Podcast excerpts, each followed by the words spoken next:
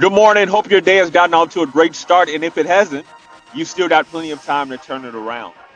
Limitations and barriers are simply the context for miracles.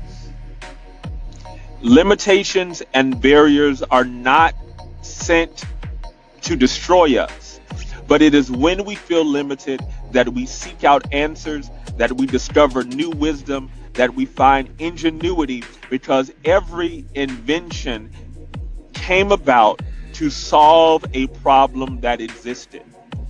Maybe the problem that you're facing is really for the express purpose of getting out of you an answer you never knew existed.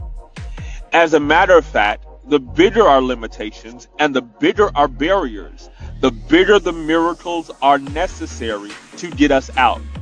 God is going to use the pain that you currently are feeling to show you a side of him that you never would have saw if you had not have gone through this. I hope that you are encouraged. I hope that you expect great things. And I hope that you face every challenge today knowing that the power that is in you is greater than everything that's against you.